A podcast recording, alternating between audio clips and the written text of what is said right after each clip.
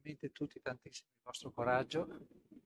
E mh, spendo pochissimi secondi per presentarvi l'oratore di oggi, Giuseppe Palumbo, in fretta uno dei maestri del fumetto italiano, uno che, a differenza di tutti quelli che abbiamo avuto finora, sa effettivamente che cosa sia il segno grafico, che cosa succede quando una matita o qualche altro strumento che lascia un segno sulla carta appunto tocca la carta. Um, ci parlerà di, del lavoro di Escher e del lavoro grafico che sta eh, dietro a tutto questo. Um, sicuramente eh, ci porterà finalmente un po' di eh, aria eh, meno eh, matematica dopo tutto quello che avete sentito e gli lascio immediatamente la parola e lo ringrazio. Grazie.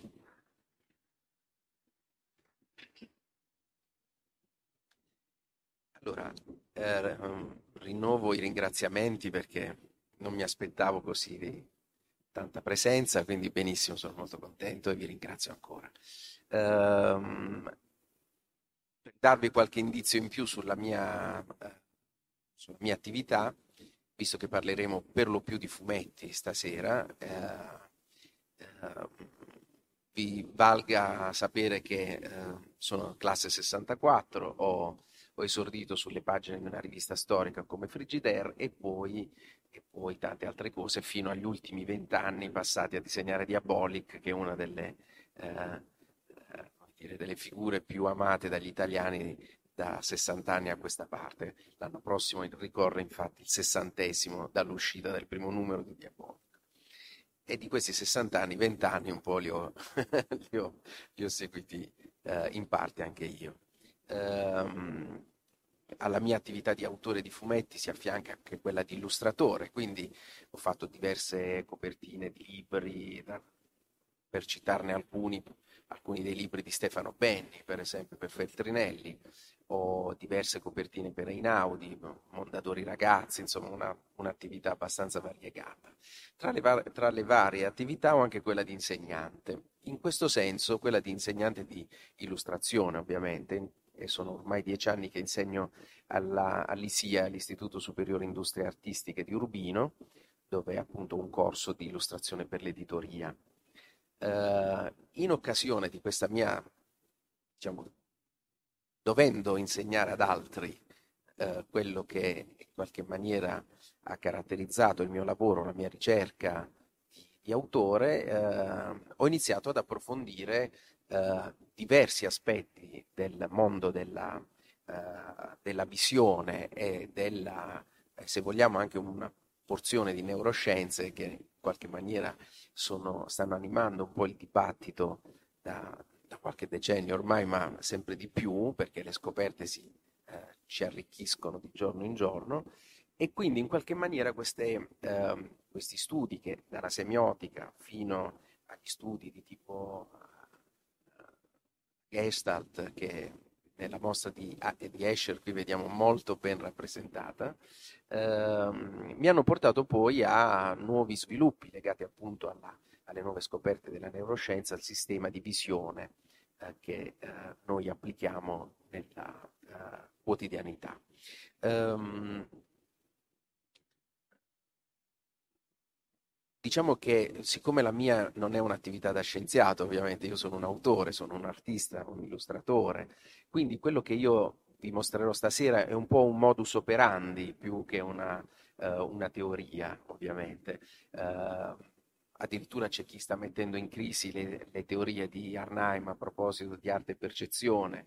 Uh, lo fa per esempio Riccardo Falcinelli in un libro di, già di qualche anno fa che è Guardare e progettare pubblicato da stampa alternativa. E, ehm, però è anche lui stesso in questo libro, pur mettendo come dire, un po' in crisi questa, questa lettura, questa teoria appunto della Gestalt, di fatto poi in qualche maniera la fa rientrare dalla finestra, come se in un certo senso alcuni usi, alcune regole in qualche maniera siano fondamentali, siano ineludibili in qualche maniera. E quindi di questo eh, vedremo. Eh, entrando nel merito della mia attività, cioè quella di autore di fumetti. E vedremo come il linguaggio dei fumetti in qualche maniera eh, utilizza questo, questi meccanismi di visione, questi meccanismi di elaborazione che naturalmente nostro, attraverso gli occhi il nostro cervello poi elabora. Eh, secondo un linguaggio tipico dei fumetti che in qualche maniera è molto simile a quello che abitualmente eh, fa il nostro cervello. Eh, quindi intanto mi scuserete se non parlerò propriamente di, di, Escher, perché non credo di essere la persona più eh, qualificata per farlo. D'altronde avete, ecco, ho appena visitato la mostra, mi sembra di una completezza critica eh, veramente in, eh, invidiabile, per cui basterà vedere questa mostra per avere tutte le informazioni su Escher, quelle di tipo diretto. In realtà indirettamente parleremo molto di Escher stasera, perché parleremo di strutture ricorrenti, i cosiddetti pattern. Ehm, e di come eh, la nostra mente elabora questi pattern, che Escher ha utilizzato sempre sua, eh, nelle, sue, nelle, sue, visioni, e, e, come li utilizziamo per sovvertirli anche. Um, mi scuserete se poi utilizzerò per lo più il mio lavoro e le mie, le mie immagini, non quelle di altri. Di solito non sono avvezzo a farlo, eh, non sono così egocentrico, diciamo.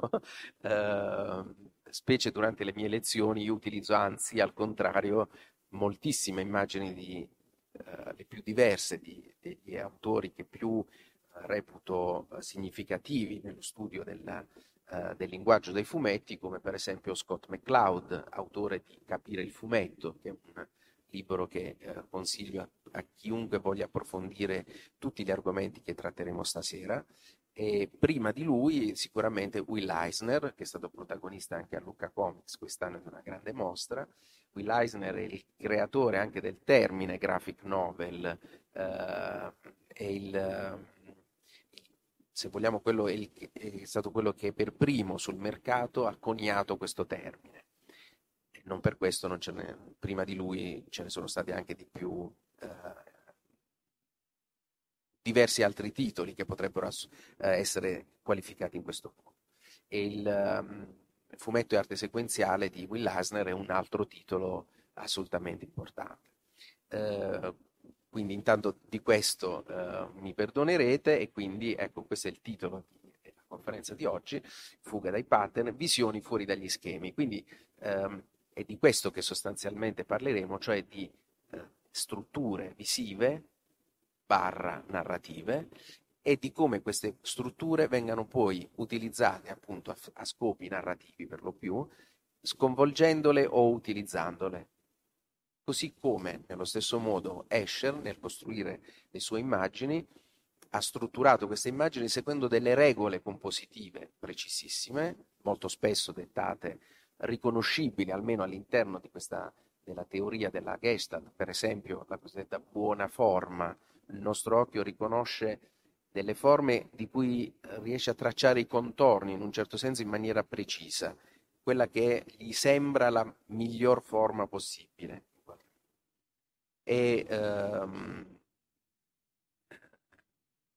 ma al di là di questo vedremo anche come, per, essendo il nostro cervello abituato in qualche maniera a riconoscere le forme e le strutture le, eh, della realtà in un certo modo, più delle volte ortogonale, vedremo come per esempio basterà sconvolgere questa eh, eh, rivoluzionare questo tipo di, di visione per ottenere nel nostro lettore, nello spettatore, in voi, e in me per primo, perché io prima di essere autore sono spettatore e lettore, eh, ottenere quell'effetto sorpresa, quella, eh, quel momento, quello che viene definito da un, famoso, da un, famoso, titolo di un libro che citerò più avanti, quel sorriso nella testa, quel momento di illuminazione che eh, ti apre squarci nuovi sul modo di vedere la realtà.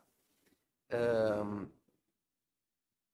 ecco, questo, questa citazione che eh, riporto in questa seconda slide è, è, proprio tratta da questo libro che si intitola Smile in the Mind e Edward De Bono è il, prefatore di questo libro, prima si parlava di, di libri con grandi prefazioni. Ecco, credo che eh, questo libro, che è un libro che si occupa di advertising sostanzialmente, eh, era introdotto da questo scrittore accademico eh, di origini maltese, Edward De Bono, l'inventore del cosiddetto pensiero laterale. Ecco, è stato famoso per questa, eh, per questa, per questa invenzione, eh, per questa idea. Ehm, De Bono eh, affermava sostanzialmente che eh, il nostro cervello, come vedete qui, è progettato per essere non creativo. Che cosa vuol dire? eh, vuol dire che siamo abituati a, cercare di trovare le, nella realtà degli aspetti più... Um, forse siamo spaventati dalla realtà, forse siamo, cerchiamo di trovare delle forme di sicurezza nella, nella nostra visione, no? delle, eh, qualcosa che ci rassicuri. Eh, chissà, forse un retaggio di quando vivevamo nella, tra gli alberi o nelle caverne, quando avevamo paura di tutto e quindi cercavamo le forme nella, nello, il nostro sguardo cercava delle forme sicure in cui eh, riuscire a vivere, no? E viceversa tutto quello che interrompeva questa forma eh, sicura in qualche maniera portava eh, a terrore, eh, insicurezza.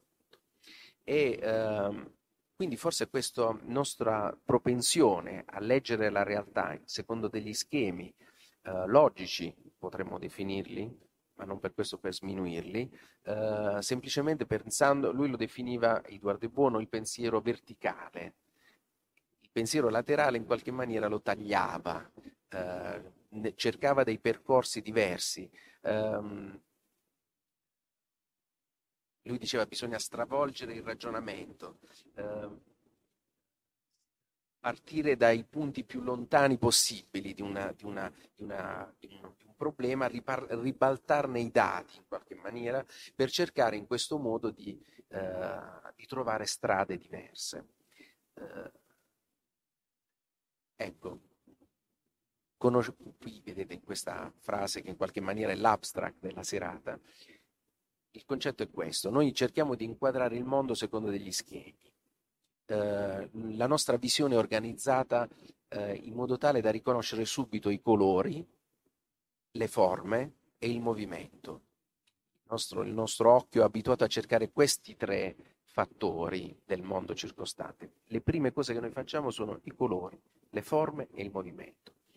E eh, la visione abit- tipica, a proposito del movimento, è abituata, sì, abbiamo visto i neuroni rilassarsi quando inquadrano, eh, quando l'occhio inquadra una struttura ortogonale. Viceversa, tutto quello che in qualche maniera si dispone obliquamente rispetto al piano crea una sorta di emozione, uno spostamento, una vibrazione, una tensione. Eh, poi eh, eh, dobbiamo tenere presente anche questo, che ehm, il, nostro, il, il, nostro, vedere, il nostro, il nostro sguardo, la nostra visione è sempre il ricordo di una visione. In realtà quello che noi stiamo guardando non è soltanto il dato sensibile che viene percepito dai coni e i bastoncelli che abbiamo, che abbiamo all'interno dell'occhio, dalla nostra retina e via discorrendo, dalla fovea per esempio il, ehm, il nostro meccanismo di indagine attraverso gli occhi viene poi supportato, organizzato a livello cerebrale attraverso, del, attraverso degli schemi che possono essere, eh, si basano sicuramente sulla memoria, si basano su, sicuramente sulla, uh, sulla, nostra formazione culturale, nostri, sulle nostre propensioni, sul nostro modo, tra virgolette, di vedere il mondo il nostro modo di vedere il mondo ci fa vedere il mondo in qualche maniera. No? È uno strano gioco di specchi sceriano, potremmo, potremmo definirlo. E, um, e, di fatto poi questa visione, nostro, il nostro sguardo è sempre uno sguardo sinestetico, si arricchisce sempre di informazioni che derivano dal, dal mondo circostante. Uh, come a strutturare questa, questa forma eh, questo tessuto di informazioni, eh, siamo abituati a ragionare con i tessuti, vedete, un, uh, il, um, sempre Edward De Bono dice il cervello è progettato per creare schemi, usarli e rispettarli. Ecco perché possiamo vestirci, fare colazione, attraversare la strada. Il primo pattern che noi potremmo definire, la prima struttura che noi possiamo definire, che ci definisce la nostra vita, è forse il tempo, Uh, no? la giornata divisa in 24 ore, uh, in mesi di X giorni, il calendario è un grande sistema, un, una grande tessitura dentro la quale incastriamo le nostre vite, ma poi ci sono gli usi, i, che ne so, la, uh, il linguaggio stesso, la grammatica, la matematica, sono i sistemi logici, sono tutte forme di organizzazione dei dati in forme regolari finché si può, finché poi non, non ci sono, qualcosa non viene a interrompere questa, questo modo di vedere. E, e, infatti, per esempio, Edward De Bono, come vedete, eh, rintraccia nella creatività una sorta di difetto, di bug del sistema, no? qualcosa che viene a interrompere questa regolarità della, della logica, delle strutture de, uh, simmetriche, regolari, ortogonali, dentro le quali noi costruiamo il nostro modo di vedere il mondo.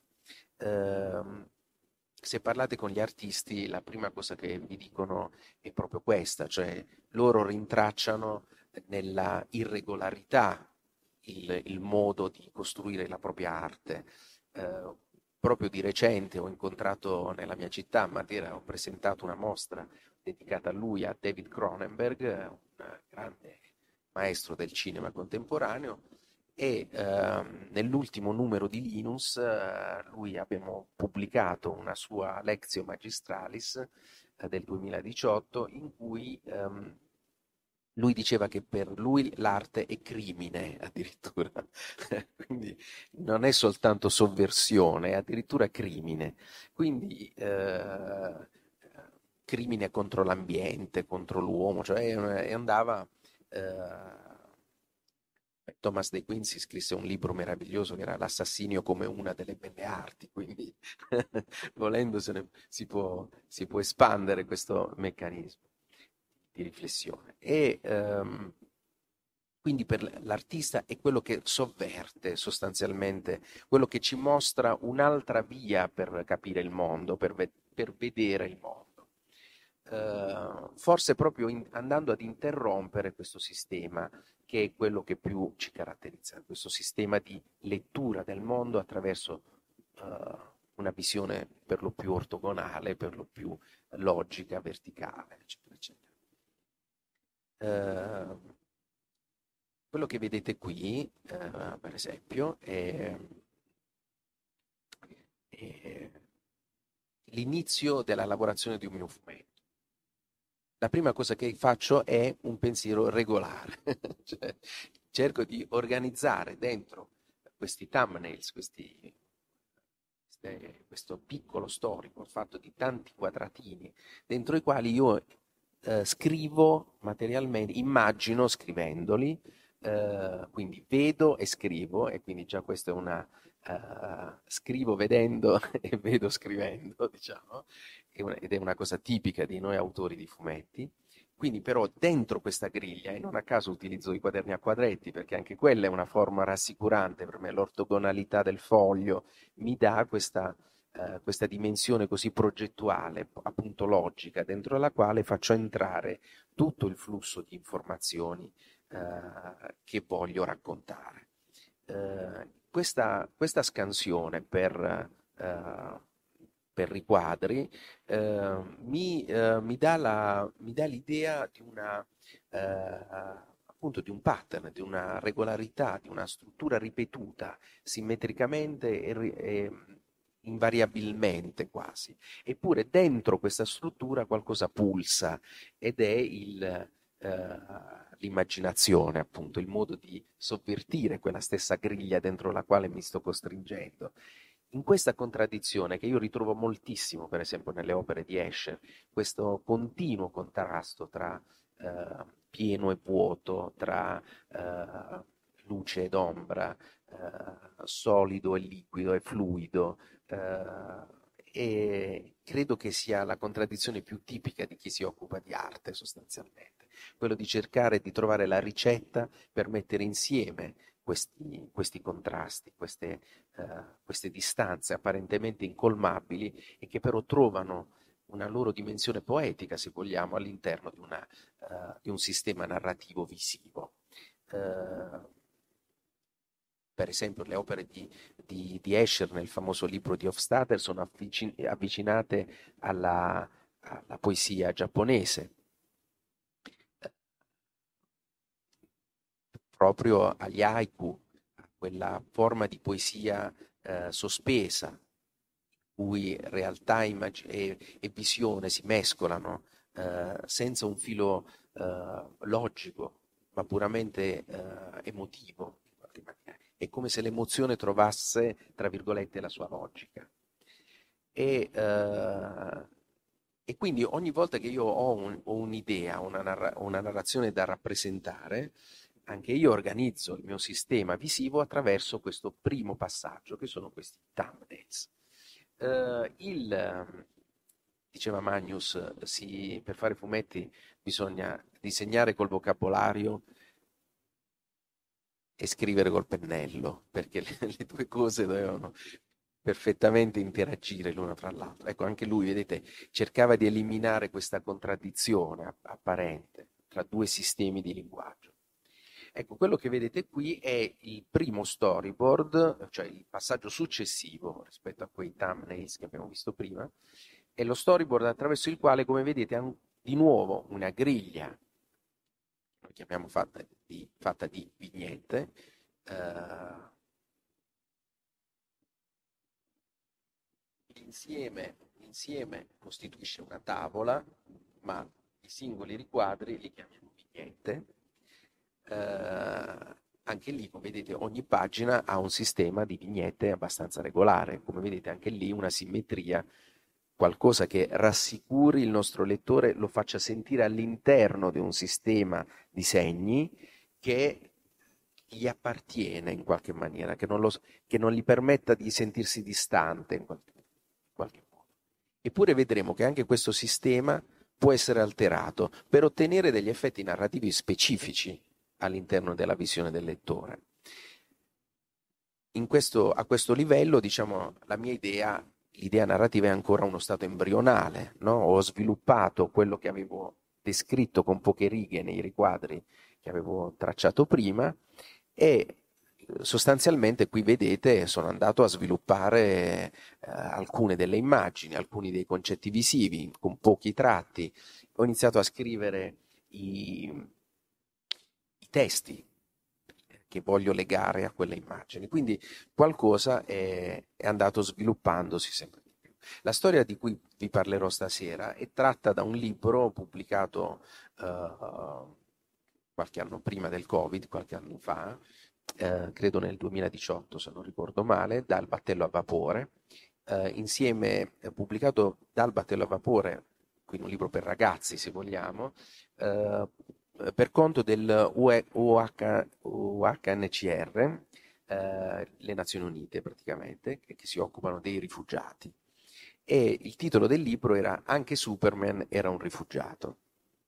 E il concetto di questo libro, vedete, già vedo qualche, qualche sorriso, perché vedete, già in, questo, in, questa affermazione, anche Superman era un rifugiato, quindi una sorta di alto e basso, una contraddizione in termini, quello che nel, nel, libro A Smile in the Money viene chiamato two in one, cioè quando due concetti dispe, disparati, dis, distanti, apparentemente se lontanissimi fra di loro, riescono a trovare un punto di, eh, di comunicazione. Ecco, lì la rete in qualche maniera si smaglia, si apre e, e ci offre nuove possibilità, nuovi percorsi di interpretazione. E quindi eh, già nel titolo c'era tutta l'idea, c'è già tutta la storia. Eh, questo libro raccoglieva interventi di vari scrittori, di vari illustratori che lavoravano con lo scrittore dei testi e eh, all'interno di ogni racconto la, una figura storica oppure fa, come dire, parte dell'immaginario collettivo come Superman veniva affiancata ad un vero rifugiato, quindi la storia di un, rifu- di un rifugiato vero veniva in qualche maniera accostata alla storia immaginaria, che ne so, Enea, Enea che fugge da Troia e trova riparo in Italia. Eh, non vi dico il dibattito politico che si è sviluppato intorno a questo racconto perché molta della destra estrema diceva no, Enea era, non era un rifugiato, era, tornava a casa, diceva che anche quello, se vogliamo, può essere un altro modo per scompaginare le carte, ma qui il gioco diventa poi eh, parossistico. E, um, oltre che inverosimile. Però uh, uh, nel mio caso io avevo il compito di raccontare la storia di Superman e di un uh, rifugiato super realmente vivo che io poi ho conosciuto che si chiama Tarek Brane eritreo scappato dal suo paese e che nel 2014 ha vinto, la, gli è stata consegnata la medaglia dei premi Nobel eh, per la pace, eh, un prestigiosissimo premio, eh, lui è diventato nel frattempo eh, presidente di un comitato il 3 ottobre, eh, il 3 ottobre è una data infausta, eh, fu quella volta che il Mediterraneo accolse moltissimi migranti e rifugiati nelle sue acque, e nostre acque. E, eh, lui è diventato poi un, un mediatore culturale eh, importantissimo, una figura di riferimento, tant'è che ha ricevuto questo eh, prestigiosissimo premio. Ecco, quindi questa figura super, in qualche maniera, no? di super rifugiato, si prestava perfettamente a raccontare, ad essere raccontata insieme alla storia di Superman. Per cui questa, questa era la base narrativa come fare a svilupparla in modo tale che il lettore potesse sentirne in qualche maniera la, uh, le, le, disparità mettersi insieme, trovare una via, un, un, suo pattern, una sua tessitura. E così nel primo, nel primo passaggio che è questo di storyboard, vedete, inizio a rappresentare questa storia.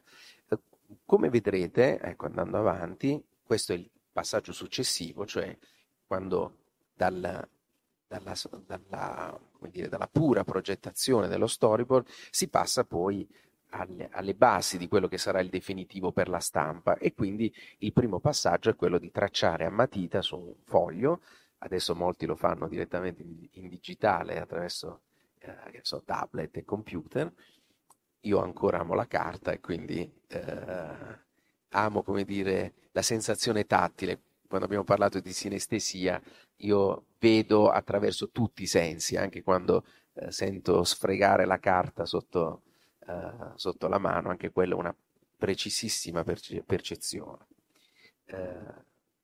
Potrei dirvi, guardando un mio disegno, dirvi quale musica stavo ascoltando in quel momento, per esempio. E mi immagino Escher sentire Bach mentre, mentre fa i suoi disegni perché veramente ogni visione è frutto di un insieme di ricordi, appunto, che possono essere tattili, possono essere uditivi, non solo visivi, possono essere di gusto, paradossalmente. Tornando al nostro Superman, eh, vedete che già eh, una differenza sostanziale rispetto ai storyboard. Ecco, vedete, nello storyboard c'è il testo e c'è l'immagine nella, nella tavola matita, vedete che si è aggiunto un elemento. L'immagine è divisa in due parti.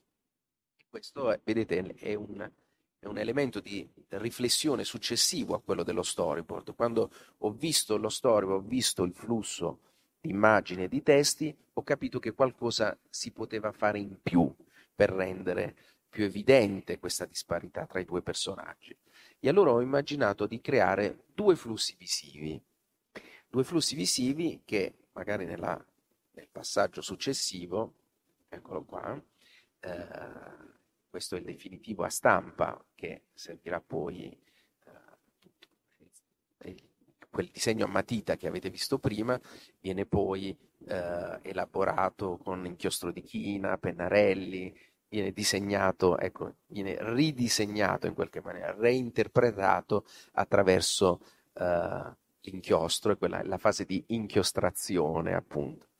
Eh, alcuni la chiamano ripasso a china, ma non è un ripasso, non è una, un puro ricalcare le, le, immagini. C'è un famoso film che, che cui, una, una, commedia americana in cui gli inchiostratori venivano chiamati ricalcatori in maniera, in maniera offensiva. No, di fatto per quello che, che mi riguarda, l'inchiostrazione è un'azione fatta attraverso l'inchiostro. E in questo caso, perché? Perché il segno, il segno racconta eh, sue, sua, uh, nei suoi sviluppi tonali, sua, uh, nelle sue sgranature, nel suo essere preciso, viceversa, nel suo essere uh, irregolare o regolare ancora una volta, racconta percezioni completamente diverse all'occhio di chi lo guarda. E in questo caso io ho utilizzato un segno abbastanza preciso uh, in entrambe le, le, due zone del disegno. Però, come noterete, la uh, cornice, della, quindi il bordo esterno della vignetta superiore, della porzione superiore, vedete è più irregolare rispetto a quello che chiude la vignetta in basso. Questo perché? Perché anche la cornice stessa del fumetto, anzi la cornice stessa del fumetto è forse una parte delle più rilevanti all'interno del, del linguaggio a fumetti. E quindi creare questa dispa- eh, discrepanza tra un modo di includere il disegno in una parte e includere il disegno in un altro modo in un'altra, serve a separare, a dare un indicatore, in un certo senso al lettore, di disparità tra le due parti grafiche. Ehm, come vedete poi le parti superiori sono molto più scure di quelle più in basso dove ho preferito utilizzare più luminosità per, per dargli più ariosità in qualche maniera. Eh, e poi vedete che il testo ha una posizione precisissima. Il testo si sovrappone a entrambe le due porzioni del disegno, eh, come a significare che il testo, che come vedrete, magari ne leggeremo una pagina, tanto il testo è brevissimo, eh, il testo sta a raccontare nello stesso momento, perché si sovrappone ai due disegni, nello stesso momento racconta una storia e la sua realtà, la storia di Superman e la storia di Tareke. Le due storie sono raccontate con le stesse parole, per aumentare ancora di più la percezione che la distanza tra queste due figure, una immaginaria e una reale, in realtà non esiste, non c'è, sono, c'è un'identità precisa. Allora, per esempio, volendo leggere la prima, la prima vignetta, venivo da un mondo lontanissimo dal vostro. Presento il personaggio, come vedete nella prima vignetta, è il nostro Tareke, e nella parte superiore vediamo lo spazio siderale da cui si suppone sia arrivato Superman. Attenzione, per realizzare questa storia non potevo mai far vedere Superman perché era coperto dai diritti di copyright della casa editrice, che se no altrimenti potuto, l'editore italiano non avrebbe potuto coprire. Uh, le Nazioni Unite non, non, so, non ebbero voglia di, dire, di interloquire con, con, la DC Comics che detiene i diritti della... Insomma, per un motivo o per un altro, i paletti dentro i quali io dovevo costruire questa storia erano che non dovevo mai mostrare Superman. Come potevo fare quindi a raccontare la sua storia? Raccontando tutto il mondo che gli era intorno, quindi per esempio lo spazio siderale intorno al suo pianeta Krypton. Così come anche vedete nella vignetta successiva, ma sapevo bene che qui nel vostro mondo c'era la salvezza per me e per i miei. Affermazione che si può applicare sia a Superman che a Tareke e quello che vediamo è uno scorcio di eh, Krypton tra le fiamme e al contrario uno scorcio di Roma dove abita Tareke eh, o potrebbe essere una qualunque altra città italiana per carità eh, però sicuramente quello è, uno, è, un pezzo del suo quartiere che io ho disegnato eh, terza vignetta sì la salvezza perché il mio mondo stava per esplodere e si vedono prime esplosioni campeggiare nella parte superiore della terza vignetta, così come anche nella parte inferiore vediamo delle bocche di cannone che iniziano a sparare. Quarta vignetta, l'esplosione. Vediamo Krypton esplodere, vediamo che il testo si trasforma in un'immagine, l'onomatopee, che è una delle, delle, porzioni di linguaggio del fumetto tra le più significative, in un certo senso, del linguaggio dei fumetti, lì dove quindi il testo e l'immagine collimano in maniera precisa. E quindi c'è questo boom clamoroso che sta a indicare la grande esplosione che insieme racconta il mondo di Superman che sta morendo e il mondo di Tareke che sta crollando sotto il, i bombardamenti.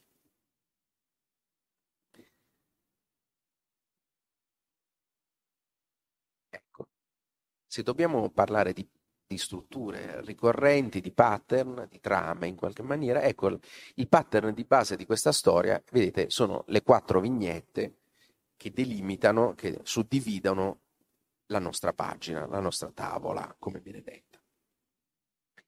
Come vedete, qui descrivo la cornice, cioè il bordo nero che circonda le quattro vignette, come l'unità di tempo e di spazio della narrazione.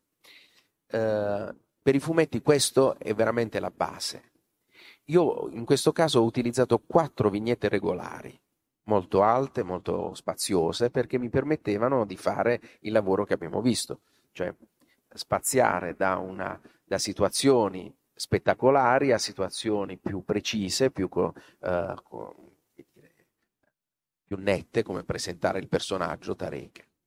Uh, se avessi voluto dare un ritmo narrativo diverso a questa pagina, che ne so, un ritmo più rapido, per esempio, nella lettura, avrei dovuto moltiplicare le vignette. Avrei fatto più vignette più piccole. Come un... se do, dovessimo parlare di... se questo è un quattro quarti, usando un termine, una terminologia musicale, avrei potuto usare una, un tempo di battuta più rapido e quindi la narrazione sarebbe stata più, più rapida di conseguenza. Se avessi voluto invece dilatare il tempo in questa pagina, avrei dovuto fare un unico vignettone, la cosiddetta splash page, così viene chiamata nei fumetti americani, no? perché proprio splash no? Fa, riempie la pagina. Eh, addirittura i fumetti giapponesi, in questo caso, e ormai sempre di più anche i fumetti occidentali, eh, avendo capito la, por- la funzione di- della cornice come eh, struttura che racchiude, che ortogonalizza, rende ortogonale, anzi perdonatemi il neologismo orribile, eh, che or- rende ortogonale il processo narrativo, di sviluppo narrativo, hanno capito che eliminando quella la narrazione si dilata, si dilata nello spazio e nel tempo, per cui se la stessa immagine noi la facciamo sbordare oltre eh, dire, i limiti del foglio, la percezione del tempo narrativo diventa più lunga, più aperta, perché anche la percezione dello spazio si dilata e di conseguenza anche il tempo. Ehm, poi, se volete approfondire questi aspetti di, di, di, del linguaggio, libri come Scott, quello di Scott McCloud, Capire il fumetto, vi dà molti, moltissimi spunti in questa direzione. Uh, un altro aspetto del linguaggio dei fumetti è quello della, che si basa su un'assenza, il cosiddetto spazio bianco. Quello che ho delimitato qui con questa campitura gialla, in realtà nei, nei fumetti, come abbiamo visto prima, è uno spazio bianco. Uh, in quello spazio bianco noi riempiamo di senso. Vedete il discorso che facevamo prima riguardo la visione?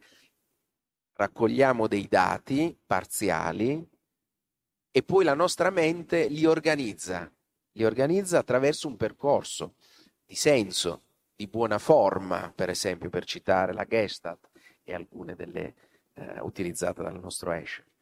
Um, è come se in, quel, in quell'intervallo, in quella sospensione della narrazione, il nostro cervello continuasse a lavorare, arricchendo sempre di più la visione precedente e mescolandola a quella successiva.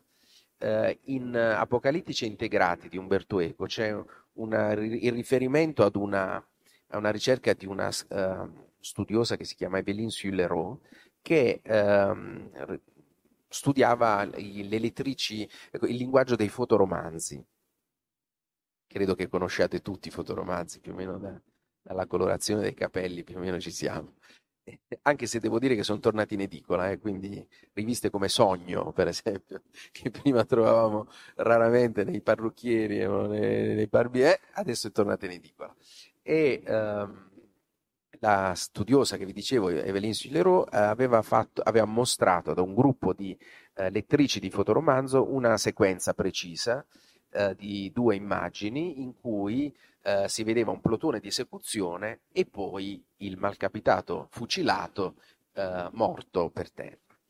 Quando dopo questa visione le, eh, le, le, le lettrici erano state richiamate eh, singolarmente dalla Sillereau, dalla, dalla studiosa, e buona parte delle lettrici ricordava l'esistenza di un terzo fotogramma che non esisteva nella realtà e che era esattamente intermedio ai due che avevano visto. Cioè molte di loro ricordavano il, una immagine in cui il fucilato si vedeva colpito a morte mentre cadeva.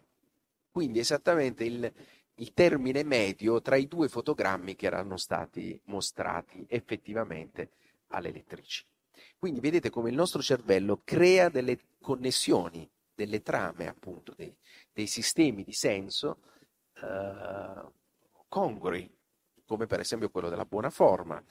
Eh, se c'è un plotone di esecuzione e c'è una, eh, un morto, probabilmente c'è un, il termine medio è il, è il fucilato colpito a morte in capire il fumetto di Scott McCloud c'è un esempio ancora più eclatante in qualche maniera, c'è una scena in cui si vede un, un, un tizio armato di, di, ascia, un altro che si cerca di eh, di ripararsi da questo colpo imminente, terrorizzato, l'immagine successiva è una visione della città, si vedono dei palazzi da un, es- un, esterno quindi, e su questi palazzi campeggia una grande onomatopea con un urlo straziante, tipo ah, una roba del genere. Il Scott McCloud rivolge ai lettori, uh, fa presente ai lettori come in realtà tutti avremmo immaginato che l'urlo fosse di, del malcapitato colpito dall'ascia di, dell'aggressore. Però nessuno ha visto il, momento della, dell'omicidio. Eh, se poi si è, si è trattato di omicidio, magari è stato semplicemente ferito, e l'ascia dove è caduta? Ognuno di noi l'ha immaginata cadere in un punto diverso, probabilmente. Quindi ecco come la, la, nostra immaginazione, il nostro cervello è abituato a fondere, eh, eh, vabbè poi ci sono fenomeni anche come la pareidolia in cui ci sembra di vedere delle cose che, non, eh, che in realtà poi non sono, per esempio quel volto sul pianeta, credo su Marte, tutti dicono ah ma questa è una scultura, c'è, un, c'è chiaramente un volto, ma in realtà no, era un gioco di ombre che ci aveva fatto illudere in qualche maniera. Così come anche, per esempio, la visione di concavo e convesso, che vedrete anche nella mostra di Escher. Mi è capitato, per esempio, di disegnare una volta uh, un fumetto in cui avevo come reference fotografica uh, un, giardino realizza- un giardino di Barcellona creato da Gaudì. Uh, c'erano delle colonne che bellissime che sorreggevano degli spazi che dalla foto mi sembravano concavi, quando poi mi sono recato di persona a vedere questo meraviglioso parco a Barcellona ho scoperto che in realtà erano convessi. Quindi chissà perché l'illuminazione probabilmente di quella foto mi restituiva un'immagine completamente diversa da quella reale. Quindi in realtà anche noi siamo uh, soggetti a degli, a degli errori di valutazione e il narratore, il bravo narratore può metterli a, suo, a frutto in qualche maniera, può ingannare il lettore in qualche maniera. Uh, come vi dicevo, qui vi, vi mostro diciamo, il gioco delle tavole che ho realizzato, mostrando primo, la prima struttura ricorrente, quella lì del uh, sottotesto di immagini relative a Superman, e poi invece il, il livello successivo, che è quello che ho chiamato pattern B, dove si racconta invece la storia di Tareke. E poi il pattern C, che è quello del livello testuale, che mette insieme i due flussi eh, visivi in un unico flusso narrativo. Ecco, queste sono le tavole finite, l'intera storia. L'unica cosa che eh, non sto a raccontarvela tutta, però se, se vogliamo trovare dei punti di riferimento, ecco, vedete, il viaggio fu un salto enorme e buio. Sì, la navicella di Superman che attraversa lo spazio siderale, così come nell'immagine in basso vediamo il, eh, il, la jeep che trasporta i malcapitati eritrei verso un, un confine. Eh, costellato di deserti, il deserto siderale, così come il deserto che ha attraversato a piedi il povero Tarek. Eh, punteggiati di stelle, sì, il, il, panorama che vedeva Superman dalla sua navicella. Eh, e in realtà le notti all'addiaccio passate eh, dai poveri rifugiati. E via così. Il, la narrazione procede questo, con questa sorta di contrappunto vedete, ritmico, musicale quasi, come abbiamo definito, fino ad arrivare all'ultima immagine dove, come vedete, eh, il, la differenza, la, le due partizioni della vignetta sono finiti, non ci sono più. E eh, vediamo finalmente il nostro Tarek sorridente e guarda caso indossa proprio una maglietta dove, dove campeggia il simbolo di Superman che non abbiamo potuto mostrare fino ad allora e che finalmente invece identifica, mette insieme i due, uh, le due simbologie, le due distanze che abbiamo provato a mettere insieme. Uh, abbiamo parlato di tempi di lettura, per esempio l'immagine, questa immagine che tratta da un mio libro, tutto sommato potrebbe vivere di per sé. Quando abbiamo parlato di splash page, ecco, questa è una splash page.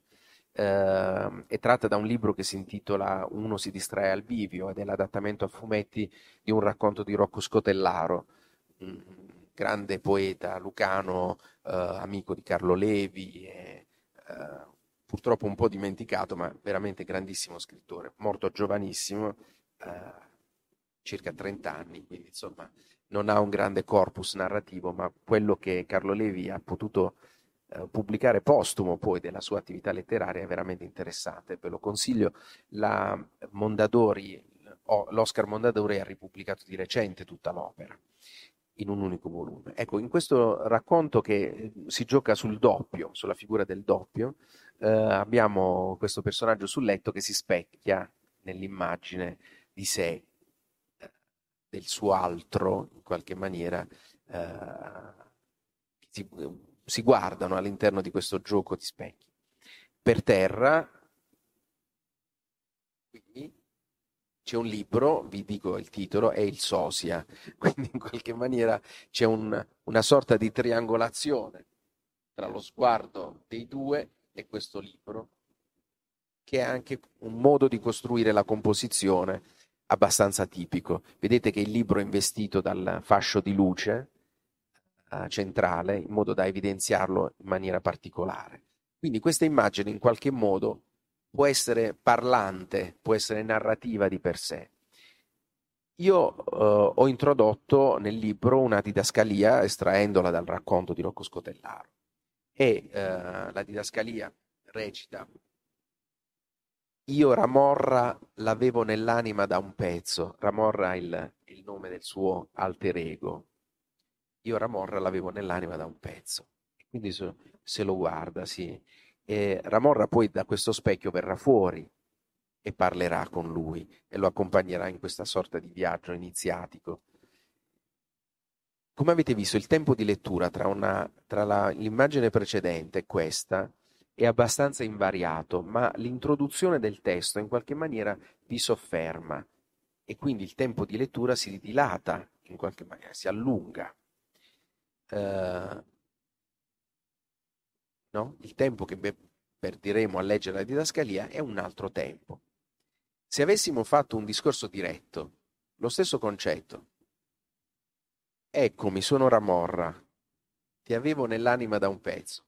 Questo discorso diretto in realtà è un altro tempo di lettura. È un tempo più rapido, se vogliamo, rispetto a quello della didascalia. O, essendo una didascalia molto semplice, paritetico.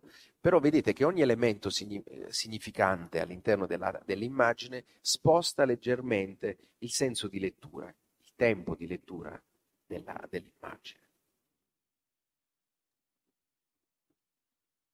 Un altro aspetto importante, che questo è quello che ci lega, che lega credo, quasi tutti i, i creatori di immagini, è quello di cercare di trovare sempre un centro di attenzione nello sguardo delle, di, di, chi osserva l'immagine.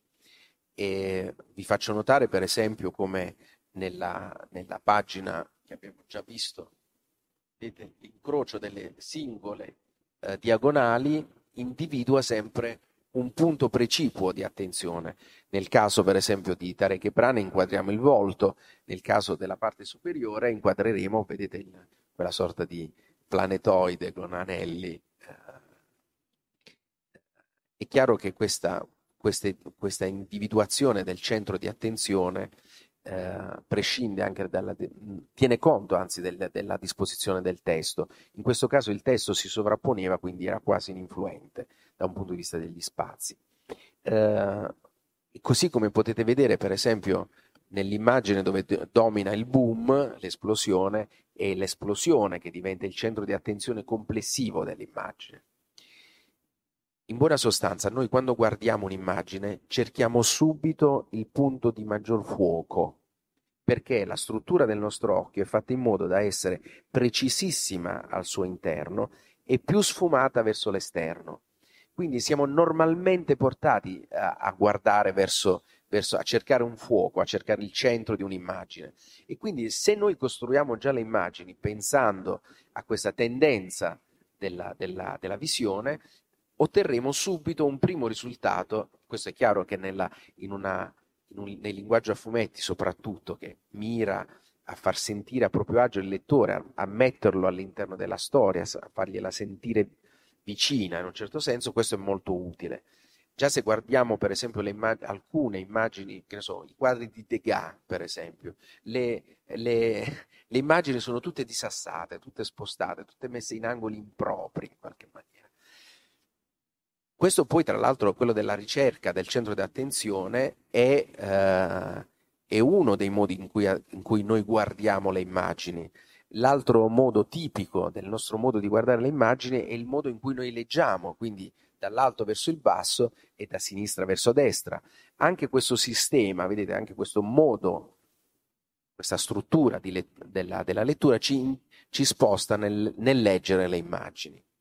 Per cui tutti gli elementi importanti della narrazione, che non siano quelli proprio centrali, che sono quelli più più importanti di tutti, devono seguire anche questa disposizione, per cui ci saranno sempre gli angoli in basso, soprattutto quello eh, tra, sì, quasi tra sinistra e destra non c'è grande differenza in questo caso, sono tutti e due angoli morti in qualche maniera della narrazione, sono, non sono così rilevanti alla fine. Ehm, E quindi anche questo nella costruzione delle immagini è molto utile conoscerlo, saperlo. E se guardate molto spesso anche qualunque opera visiva, anche al cinema, vedrete che le regole di composizione base in realtà sono queste. Quando in, in un'immagine, supponiamo questa,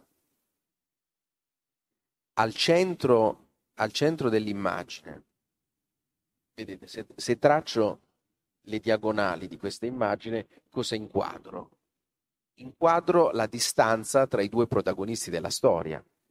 Quindi in un certo senso il centro di attenzione, l'argomento della narrazione di quella pagina è questo attimo sospeso, questo vuoto, questa folata di vento che muove le tende, questo colpo di luce che poi andrà a illuminare nell'angolo morto, vedete, della narrazione che, dove ho messo il libro del Sosia, perché è rilevantissimo ai fini della narrazione, sta in un punto morto dell'immagine, però acquisisce una sua importanza comunque data dal fascio di luce. Quindi ogni eh, costruzione tiene conto sempre di questi aspetti, cioè della centralità dell'oggetto della narrazione. Nel caso, per esempio, di quella vignetta era presentare il personaggio, nell'altro caso, invece, la sospensione. Poi l'altro aspetto che voglio mettere in evidenza qui è quello che dicevamo anche prima, cioè la tendenza dell'occhio a cercare ortogonalità, a rilassarsi nel cercare strutture regolari ortogonali. Per cui tutto quello che si dispone, vedete queste linee gialle che ho tracciato, tutto quello che si dispone ortogonalmente a questo sistema visivo che abbiamo organizz- creato, cioè le vignette della pagina, tutto quello conferisce all'immagine una dimensione di ehm, staticità, di sicurezza, di icasticità in qualche maniera. E viceversa, tutto quello che disponiamo lungo le diagonali dell'immagine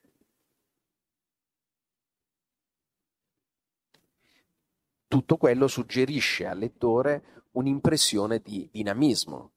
Eh, provate a immaginare, uh, se, riuscite, insomma, una, un'immagine di Spider-Man. Ecco, se provate a immaginare l'uomo ragno che in azione non lo troverete mai, mai ortogonale ai lati della pagina. È sempre di sghimbescio perché, perché è il, il massimo della, del dinamismo. Uh, per esempio nei fumetti giapponesi, nei manga, addirittura anche le cornici dei, uh, delle vignette si sviluppano in diagonale quando, quando ci sono le scene d'azione. Perché? Perché così ai lettori viene suggerito un dinamismo ancora maggiore. Non, si per, fanno perdere al lettore i cardini di riferimento di, della ortogonalità per rendere ancora più forte la spinta dinamica. In tutte le immagini c'è una geometria, diciamo, quindi di costruzione dell'immagine. Eh, la storia dell'arte antica è è punteggiata di capolavori costruiti su strutture musicali, su, uh, costruzioni basate sulla sezione aurea, per esempio. Uh, su suddividere in un terzo, due terzi la tela, per esempio, anche lì per dare una ritmicità musicale al, al quadro.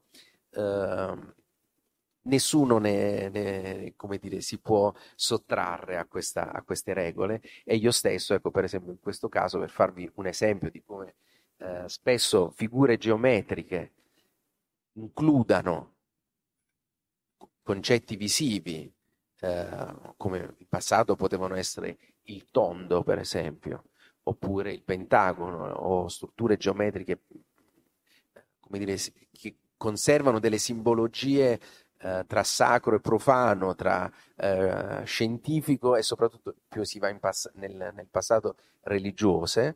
Eh, ecco, adesso magari sono puramente utilizzati a scopi di eh, rassicurazione visiva in qualche maniera. No? Il nostro occhio è talmente abituato storicamente a percepire le immagini secondo schemi, strutture geometriche che, ecco, per esempio, questo è l'esempio di una delle mie ultime copertine fatte per Einaudi, eh, la raccolta di tutti i racconti di, su Arsène Lupin eh, di Maurice Leblanc e, e, qui il concetto visivo da rappresentare era appunto il mistero di questa figura eh, ormai parte del nostro immaginario nella sua città eh, dove si svolgono le sue avventure che lo caratterizzano, cioè Parigi e e quindi quando ho costruito la, eh, questa proposta di copertina, eh, mi sono immaginato questa figura ammantata con questo cappello a cilindro, eh, notturna per i colori, eh, che proiettava questa grande ombra, che era la Tour Eiffel, eh, per aumentare la, la, il two in one, quello che dicevamo prima, no? due, mettere insieme i due concetti visivi per rappresentarne uno complessivo. E nel costruirla um, ho cercato di trovare una struttura regolare, precisa, e quello che è venuto fuori è questo eh, pentagono dinamico eh, mosso, le cui direttrici sono mosse, se vogliamo, dai vertici che sono la Tour Eiffel e il mantello stesso, il, eh, la punta del cappello con la punta del bastone e via così. Uh, poi ci sono altri elementi geometrici, se vogliamo, per esempio il, uh, il monocolo che ricorda la luna, che lei è di fianco, quindi ancora un, un altro two in one. Il personaggio è la notte dentro la quale si nasconde. Così come anche il cerchio ritorna nello spot visi- eh, luminoso che lo illumina, lo rivela e pro- gli fa proiettare l'ombra eh, della Tour Eiffel.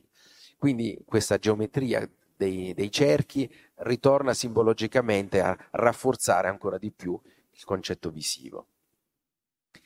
Chiudo con queste, questa piccola silloge di immagini di, di, Escher, dove vi invito, magari tornando a visitare la mostra, eh, a cercare un po' questa, questa centralità delle immagini, dei concetti visivi princip- portati. Per esempio, nel caso della, della prima immagine, credo sia concavo e convesso, se non ricordo male, eh, vedete questa colonna che eh, fa da perno sul quale si sviluppano geometrie possibili, eh, andamenti possibili.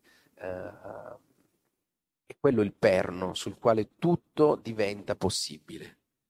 Gli, tutte le costruzioni architettoniche, tutto diventa eh, percorribile.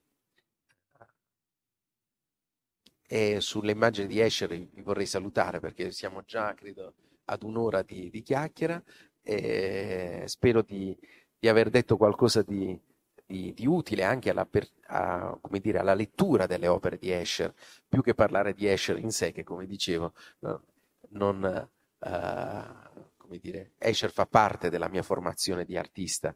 E quando ho iniziato a studiare il bianco e nero, il, le tessiture del bianco e nero di Escher sono state fondamentali per me.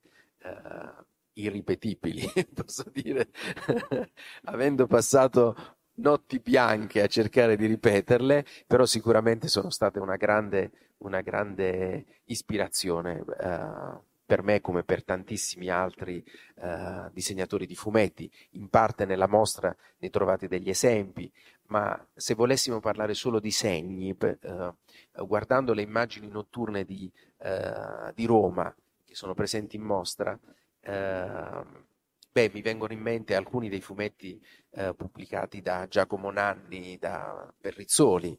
Eh,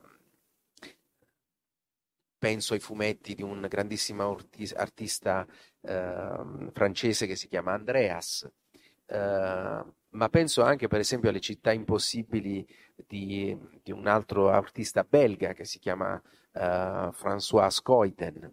Insomma, eh, Escher ha, ha, lasciato un segno formidabile all'interno dell'immaginario collettivo e a noi, a noi disegnatori, illustratori, artisti ha dato un'impronta eh, di precisione di, eh, e quel suo tentativo di mettere insieme degli, gli opposti credo che sia l'insegnamento più alto che ci consegna e sul quale noi tutti cerchiamo di lavorare quotidianamente per rendervi, eh, rendervi l'idea di un mondo meno, eh, meno tediosa. E chiudo con questa frase di Saul Steinberg che la dice lunga.